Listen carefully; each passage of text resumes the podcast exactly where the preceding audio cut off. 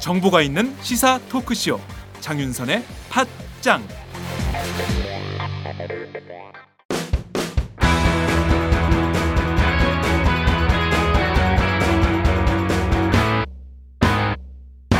색깔 있는 인터뷰 색깔 있는 인터뷰 시작하겠습니다. 검찰이 정윤회 씨 국정 개입 의혹 문건을 작성한 박관천 경정을 대통령 기록물 관리법과 공공서류 은닉 혐의로 긴급 체포했습니다. 아, 박 경정은 어제 병원에서 치료를 받다가 갑자기 체포가 됐는데요. 문제는 박근혜 대통령과 청와대가 이 문건을 찌라시로 규정한 다음에 왜 대통령 기록물 관리법 위반 혐의를 적용했을까 하는 점입니다. 관련해서 오늘 긴급하게 새정치 민주연합 비선실세 국정농단 진상조사 단장을 맡고 계신 박범계 의원을 연결해서 자세한 말씀을 들어보도록 하겠습니다. 의원님 어서 오세요. 네, 반갑습니다. 네, 전화로 오늘은 인사드리게 됐어요. 네네, 안녕하세요. 네. 어, 상황이 좀 긴급해서 전화로 이렇게 또 연결을 하게 됐습니다. 네. 자, 우선 박경정이요. 어젯밤 11시 40분쯤 병원에서 체포가 됐습니다. 어떻게 보셨습니까? 글쎄, 뭐, 어, 대통령 기록물 관리법 위반 혐의로, 어, 일단 이제 구속영장을 청구하겠다는 말씀인데요. 그렇죠. 네. 어, 조금 혼란스럽죠. 네. 근데, 어, 찌라시로 단정을 했는데, 네. 어떻게 대통령 기록물이 되느냐. 네. NLN 대화록은 공공 기록물이고 대통령 기록물 아니라고 했는데, 그러니까요. 예. 일종의 정상회담 대화록은 그렇게 평가절을 해놓고, 네. 이런 찌라시로 단정한 것은 대통령 기록물이라고 하는 그런 혼란이 있죠 국민들한테. 네. 근데 이제 국민의 법 감정상 지금 이 일종의 이제 나라를 평지 풍파를 풍파를 일으킨 사건 아니겠어요? 그렇습니다. 근데 이거를 지금 두 최경이 한경이 두 사람이 시작해서 끝을 낸 사건으로 이제 가니까 네. 어, 어찌 보면 뭐 태산 형동의 서일필 음. 같은 사건이 돼버렸죠. 네. 그래서 국민 법감정상 그럼 그 최초의 출구인 박관천 경정은 뭐냐? 음. 어, 거긴 처벌을 못하면 아무래도 진짜 어, 뭐 말 그대로 뭐 면피성 수사라는 비판이 있을 것 같으니까 아, 아마 고육지책으로 대통령 기록물 관리법 위반으로 가는 거 아니냐 네. 그렇게 생각합니다. 이 그 의원님께서는 그 전직 판사시기도 하시고 또 청와대에서 법무비서관도 지내셨는데요. 이를테면 지금 그 검찰이 대통령 기록물 관리법 위반 혐의를 적용할 만한 건이라고 볼 수 있습니까? 이게 이제 약간 서로 간에 모순 관계가 있는데요. 네.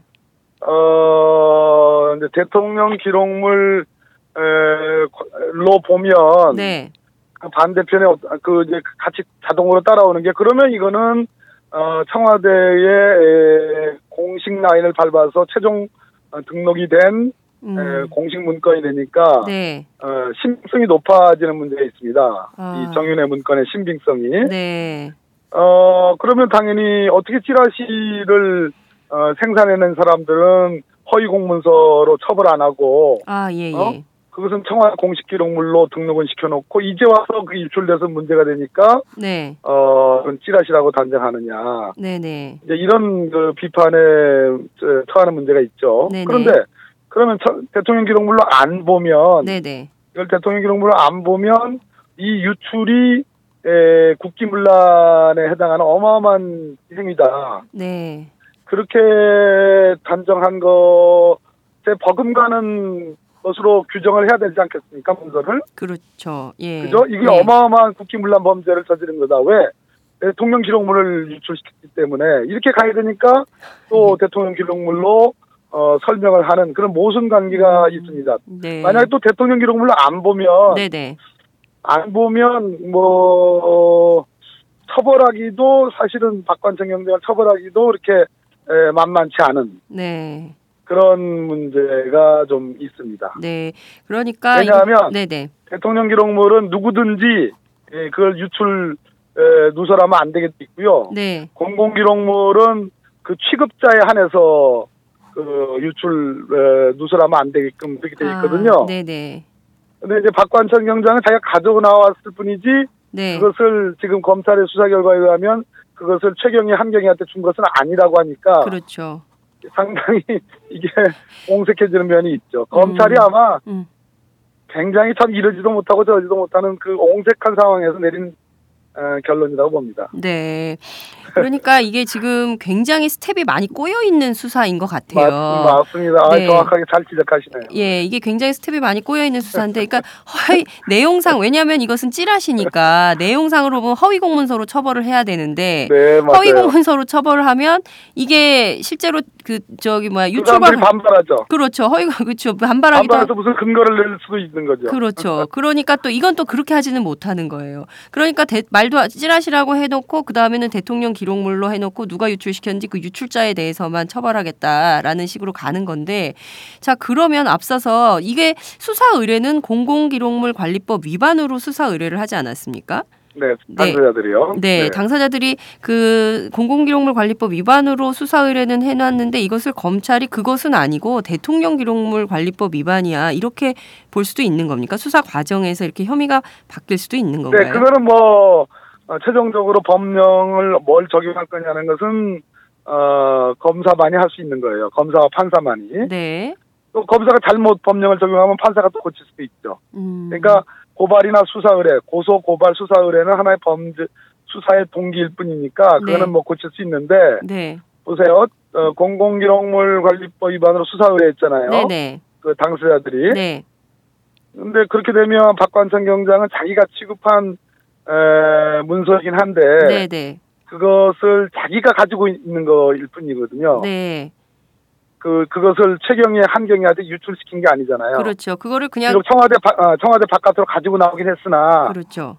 그것을 취급자가 일종의 유출 바깥으로 유출한 건 아니거든요. 그렇죠. 정보 분실에 갖다 놓기만 한 거니까요. 자신의 예, 지문을. 예, 예, 예. 그래서 처벌하기가 조금 애매한 부분이 좀 있어요. 네. 예, 그래서 아마 고육지책으로 대통령 기록물로 가는 거 아닌가 하는 생각이 듭니다. 아, 그러면 대통령 기록물 관리법 위반이라고 하면요. 이게 박관천의 잘못이 어느 범위, 어느 항목에 해당이 되는 건가요? 유출? 반출이죠. 반출. 예, 예. 예. 반출 혐의가 있는 거군요. 반출 혐의가 적용되면은 뭐 그럼 어떻게 되는 겁니까? 구속되면은 형량이 얼마나 되는 겁니까? 아, 대통령 기록물 관리법은 굉장히 세요. 네. 아마 그것도 고려됐을 겁니다. 이걸 그냥 공공기록물로 봐서 좀 가볍게 처벌하는 것보다는 네. 지난번에 정문원 의원 어, 그 NLL 대화록 유출건이 바로 딱 떨어지는 또 동일한 사안 아니겠어요? 그렇죠. 예. 그걸 공공기록물로 해가지고 구약식 500만 원 했는데 판사가 어 이거 약 곤란하다 해가지고 정식 재판에 회부돼 있잖아요. 네. 그러니까 이거를 공공기록물로 가면 네.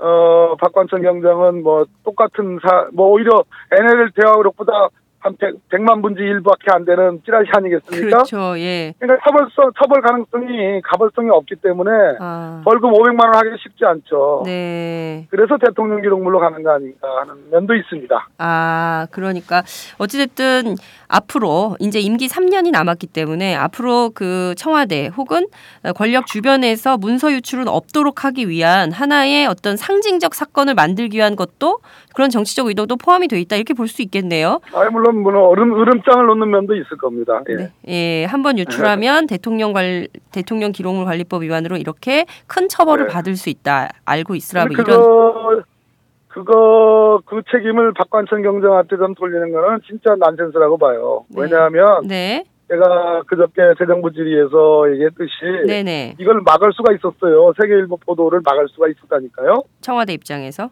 예, 예. 그러면요. 지난 이것이 6월 초에 이 유출 경위서가 보고됐지 않습니까? 네, 네. 에, 충분한 근거와 자료를 다 갖고서 그렇죠.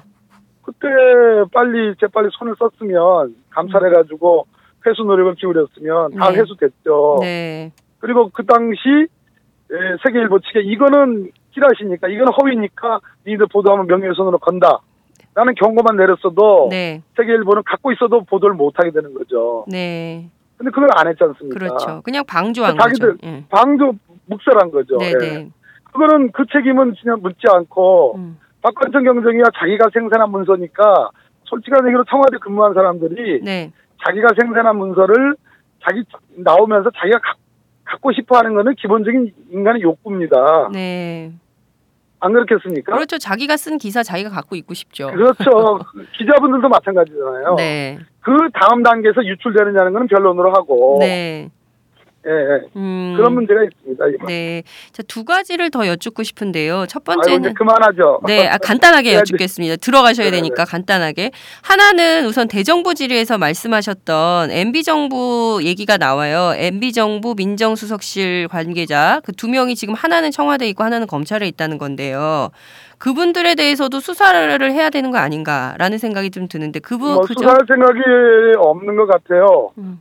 제가 대정부질이 그 점을 사실 무게를 두고서 공개한 건 아니고요. 네, 그 유출 경위서에 그런 녹취록이 있기 때문에 네, 네, 제가 공개를 했고 그 부분을 어, 검찰이 수사하라. 네, 어, 단정한 게 아니고 그런 루- 유출 루트라는 그 일종의 제보도 있으니까 네, 네, 그 부분도 수사를 하라라는 측면으로 제가 공개를 했는데 네, 아예 뭐 그 부분은 뭐, 이- 뭐 전혀 있지도 않은 얘기로 단정을 해놓고 네, 오로지 원웨이 네, 즉 어, 박관천의 반출 그다음에 박관천 모르게 최경희 한경희가 복사해서 유출. 네, 이렇게 단정을 했는데 그러면 최경희 한경희의 동기는 뭐예요? 일개 정보를 생명처럼 다루는 네, 어, 서울청 정보관들이 네, 네, 신문사에 네. 솔직한 이유로 제가 세계일보를 비하한 건 아니지만 네, 어, 뭐 소위 흔히 말하는 조중동도 아니지 않습니까? 네, 예, 그래서 세계일보 기자의 이 기자 이 정보관들이 유출했다. 네, 뭐 세계일보 그 기자를 뭐 신뢰했으니까 그랬을 수도 있는데 네, 네, 뭐 예를 들어서 공명심이었다면 네, 물론 세계일보도 충분히 훌륭한 기, 사 뭐, 어, 언론사이긴 합니다만은 네. 공명심이었다면 조중동 같은 큰 메이저 신문에 하지 않았을까요? 음.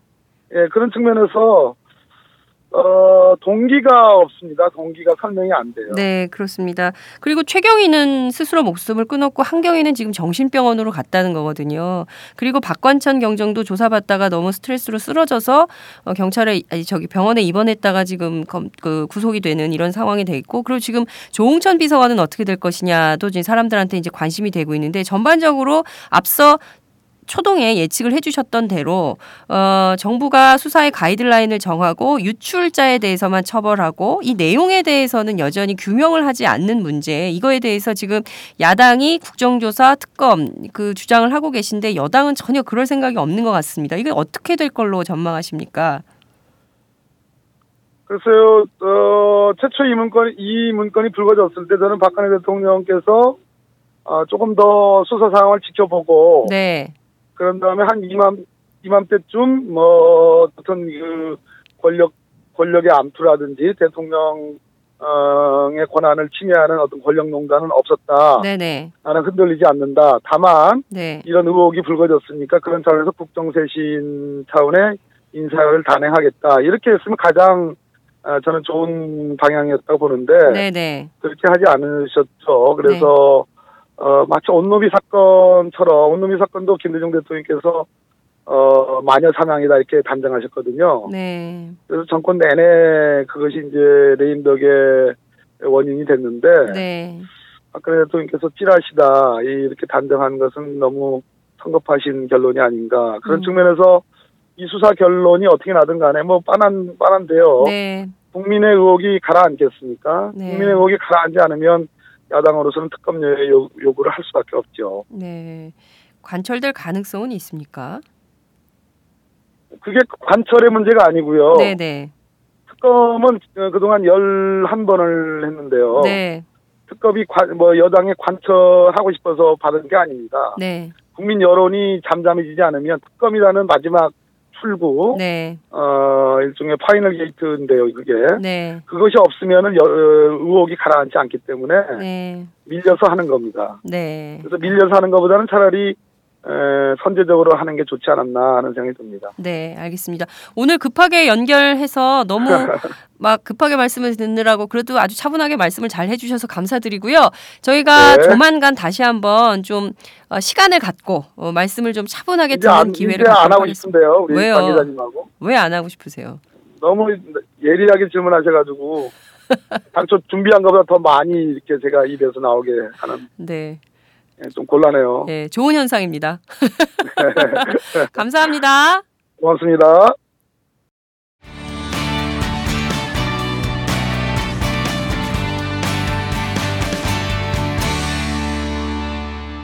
여러분은 지금 오마이뉴스 장윤선 기자가 진행하는 팟캐스트 팟짱을 듣고 계십니다.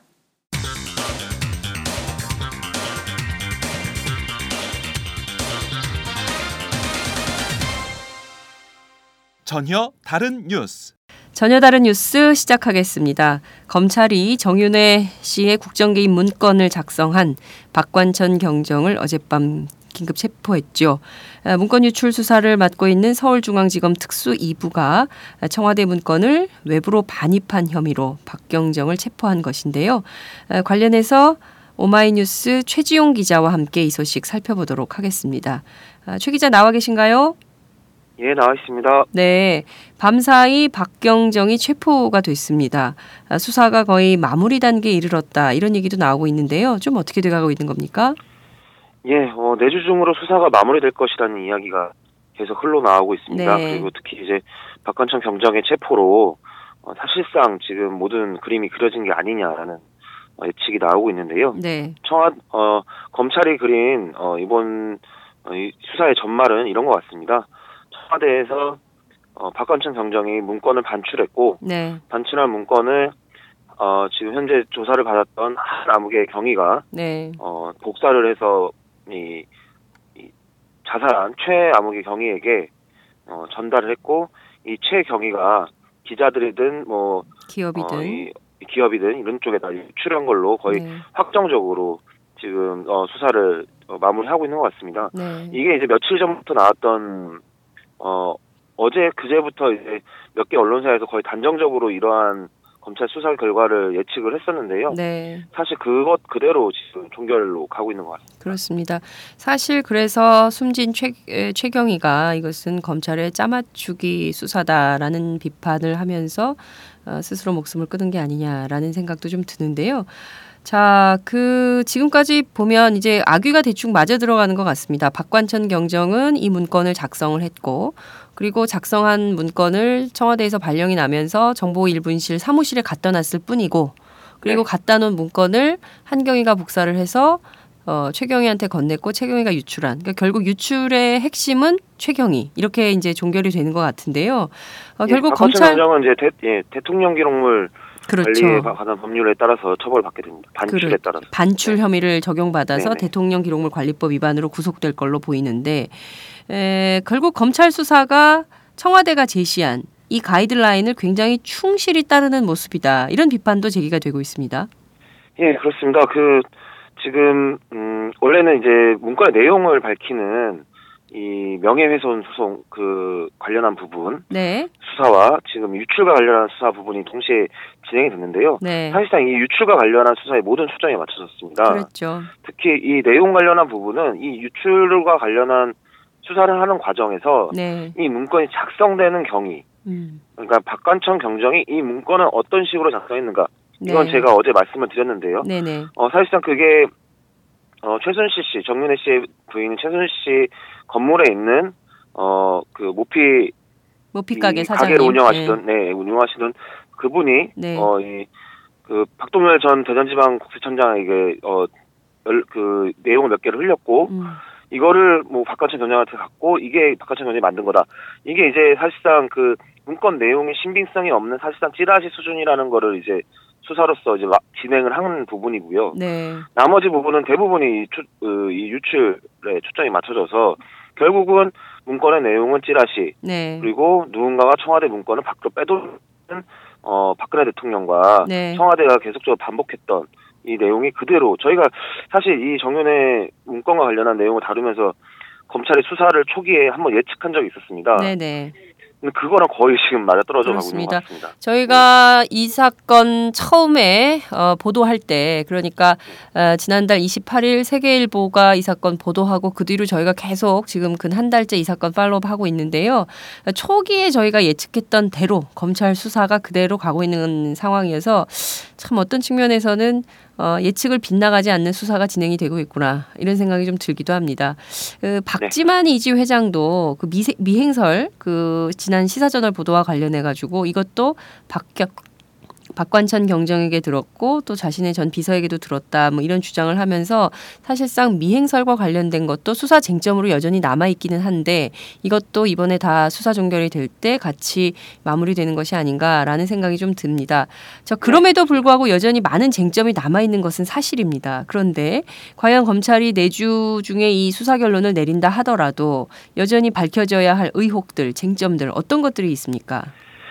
아, 예, 어, 가장 중요한 거는 이 어, 이틀 전에 이제 JTBC가 보도했던 네, 그 청와대 민정수석 직원이 민정수석실 직원이 한 암흑의 경위 지금 검찰의 수사를 받고 있는 한 암흑의 경위에게 회유를 했다라는 부분입니다. 네, 어, JTBC가 어제도 크게 그 강하게 반박을 했는데요. 네, 녹취 기록이 있고 네, 어 이게 잘못 이게 아니라면은 고발을 해라라고 음, 이제 아주 강하게 이제 JTBC 쪽에서 대응을 했습니다. 네, 실제로 그 부분에 대해서 지금 뭐 청와대 고발이나 아니면 네. 한은경이 쪽에서의 고발이 있는 사항은 아니고요. 네, 어 이게 뭐이 회유가 있었다는 부분을 검찰이 지금 수사를 하는지 안 하는지 지금 어, 오늘 또 3차장의 브리핑을 봐야 알겠지만 네, 이 부분에 있어서는 그 검찰이 만약에 이 변호사가 한경희가 어 민정수석과 어 이 연락한 적이 없다라고 이제 그 한경희 변호사가 이제 해명을 했거든요. 네, 네, 그 해명만 단순히 믿고 넘어간다면은 네,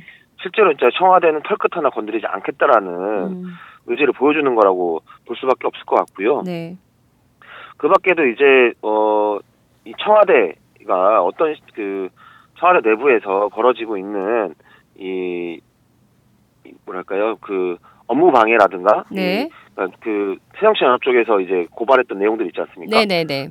예, 그 그런 부분들에 대해서도 아직까지 명확하게 수사가 이루어지지 않고 있는 것 네, 같습니다. 그에 대해서 또 정윤혜 씨가 맞고소를 했기 때문에 그렇죠, 맞고소를 또 수소 했죠. 수사 수사란다 수사를 꼭 해야 될 것. 같다라는 생각이 좀 듭니다.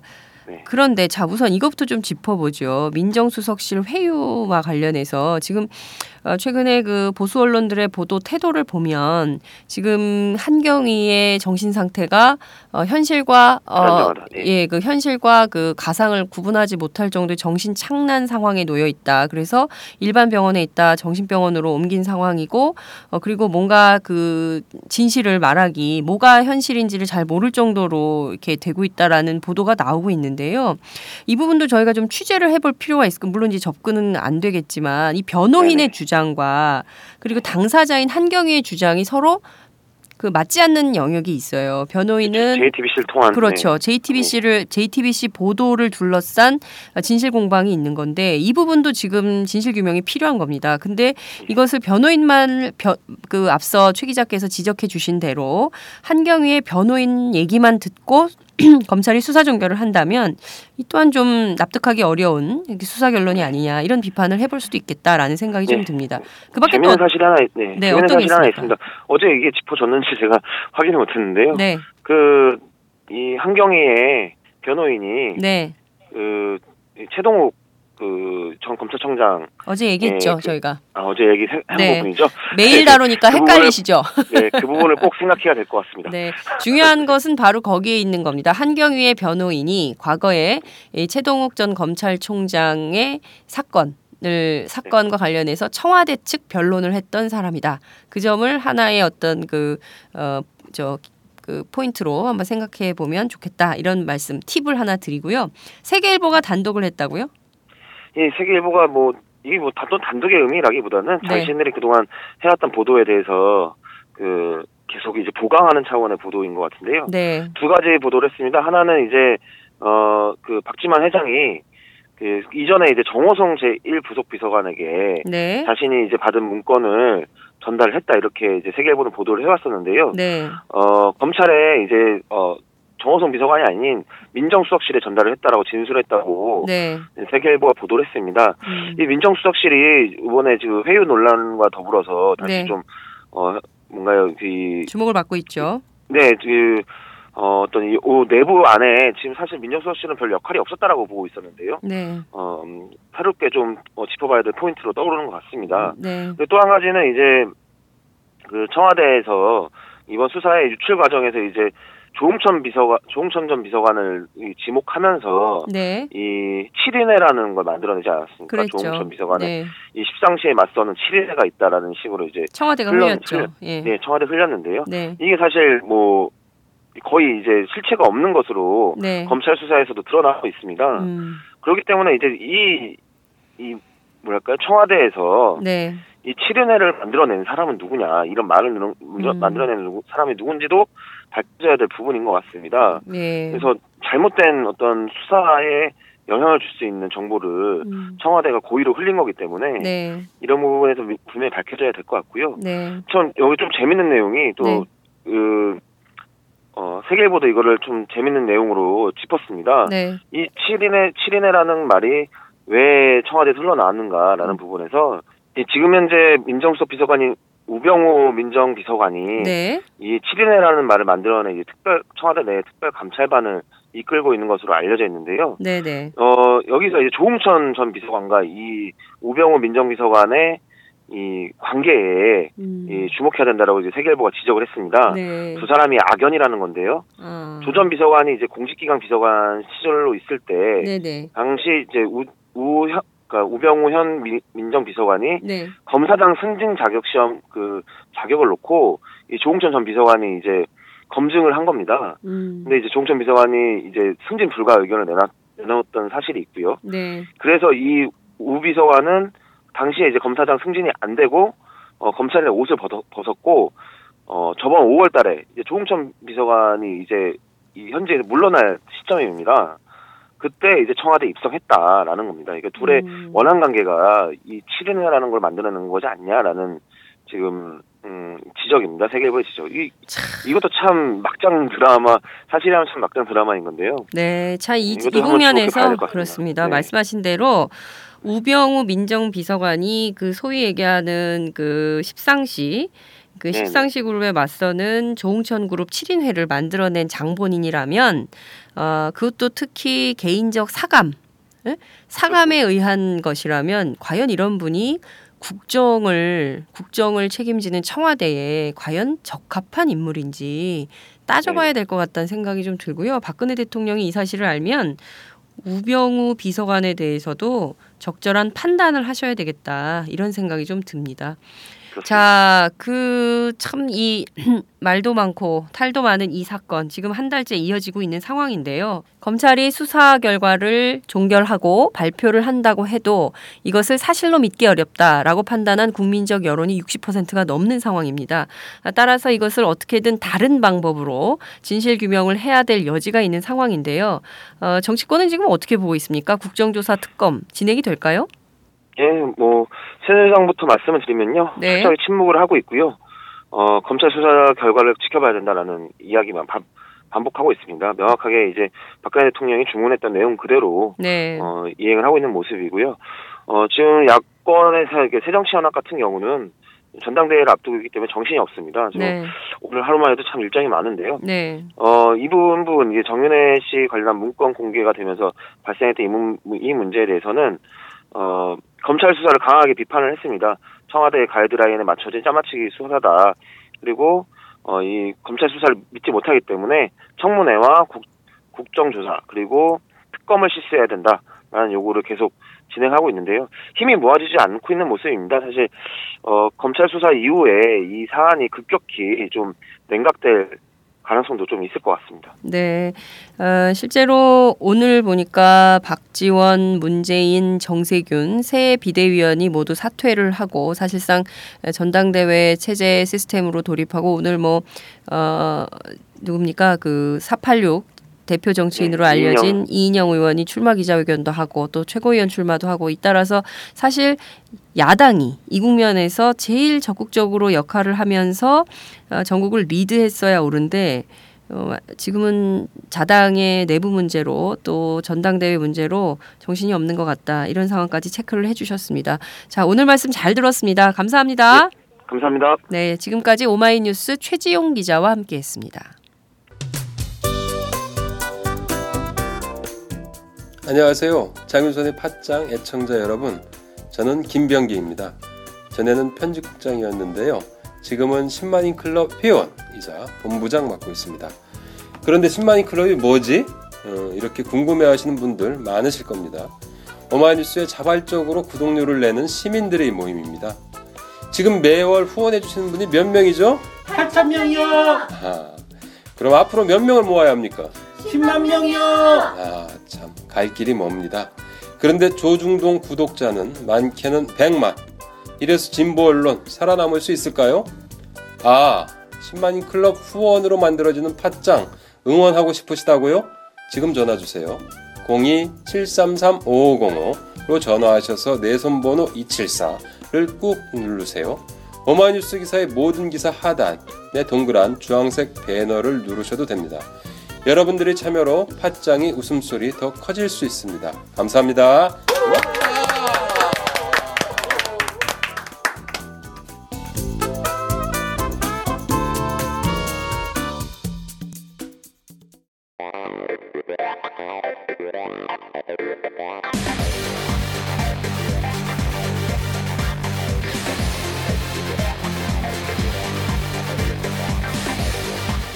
정보가 있는 시사 토크쇼. 장윤선의 팟짱